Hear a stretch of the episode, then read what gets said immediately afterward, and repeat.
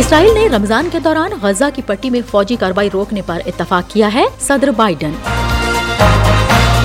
اگر نیٹو کے یورپی ارکان یوکرین میں فوج بھیجتے ہیں تو روس اور نیٹو کے درمیان تنازع ناگزیر ہو جائے گا، کرملن۔ یورپی یونین کی پالیسیوں کے خلاف احتجاج کے دوران وارسا میں پولش کسانوں اور پولیس کے درمیان جھڑپیں۔ وائس آف امریکہ واشنگٹن سے اہم خبروں کے ساتھ سعدیہ زیب رانجھا۔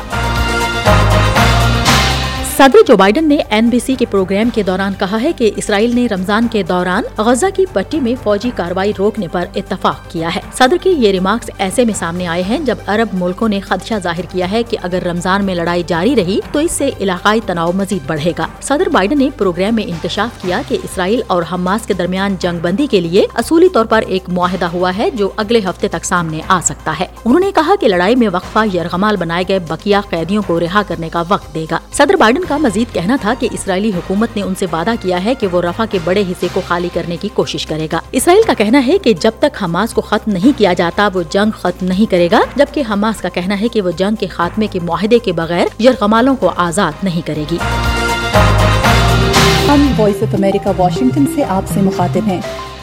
کرملن نے خبردار کیا ہے کہ اگر نیٹو کے یورپی ارکان یوکرین میں لڑنے کے لیے فوج بھیجتے ہیں تو روس اور امریکی زیر قیادت نیٹو فوجی اتحاد کے درمیان تنازع ناگزیر ہو جائے گا۔ فرانسیسی صدر ایمانوئل میکرون نے یوکرین میں فوج بھیجنے والے یورپی ملکوں کے لیے پیر کو راستہ ہموار کر دیا ہے، حالانکہ انہوں نے خبردار کیا کہ اس مرحلے پر ایسا کوئی اتفاق رائے نہیں ہے۔ کرملن کے ترجمان دیمیتری پیسکوف نے میکرون کے ریمارکس کے بارے میں پوچھے جانے پر صحافیوں کو بتایا کہ نیٹو ممالک کی جانب سے یوکرین میں کچھ دستے بھیجنے کے امکان پر بات چیت کی حقیقت ایک اہم نیا عنصر ہے۔ پیسکوف نے کہا کہ مغرب کو اپنے آپ سے سوال کرنا چاہیے کہ کیا ایسا منظرنامہ ان کے ملکوں اور عوام کے مفاد میں ہے۔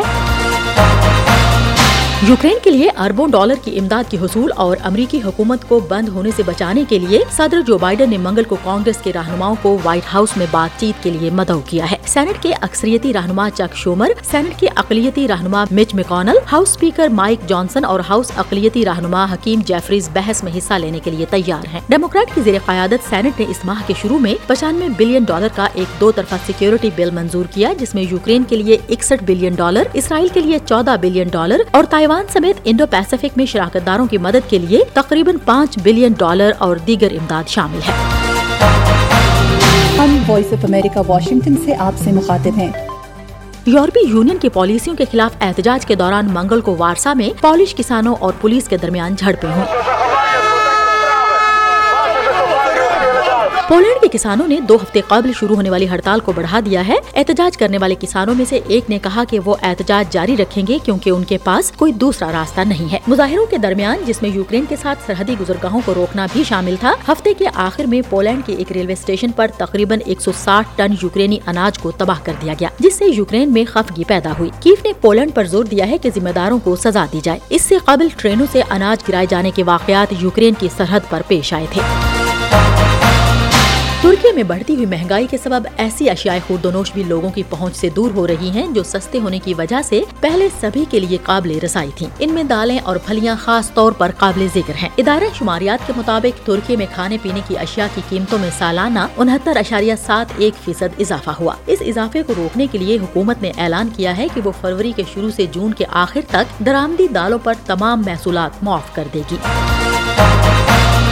نیوزی لینڈ آنے والی نسلوں کے لیے تمباکو کی فروخت پر پابندی لگانے والا دنیا کا پہلا قانون منسوخ کرنے جا رہا ہے۔ محققین اور مہم چلانے والوں نے خبردار کیا ہے کہ اس کے نتیجے میں لوگ مر سکتے ہیں۔ جولائی سے نافذ العمل ہونے والے انسداد تمباکو قوانین دنیا کے سخت ترین قوانین ہیں، جن کے تحت یکم جنوری دو ہزار نو کے بعد پیدا ہونے والوں کو اس کی فروخت پر پابندی لگانا مقصود ہے۔ نیوزی لینڈ میں اس قانون کی منسوخی کے نتیجے میں صحت عامہ پر اس کے ممکنہ اثرات کے حوالے سے شدید تنقید کی گئی ہے۔ مزید خبروں اور اپڈیٹس کے لیے وزٹ کیجیے ہمارے social media handles V O A Urdu اور ہماری website Urdu V O A dot com. Voice of America Washington کی اردو سروس سے خبروں کا یہ بلٹن اب ختم ہوتا ہے۔ میں ہوں سعدیہ زیب رانجھا اور ایڈیٹر تھیں بہجت جیلانی۔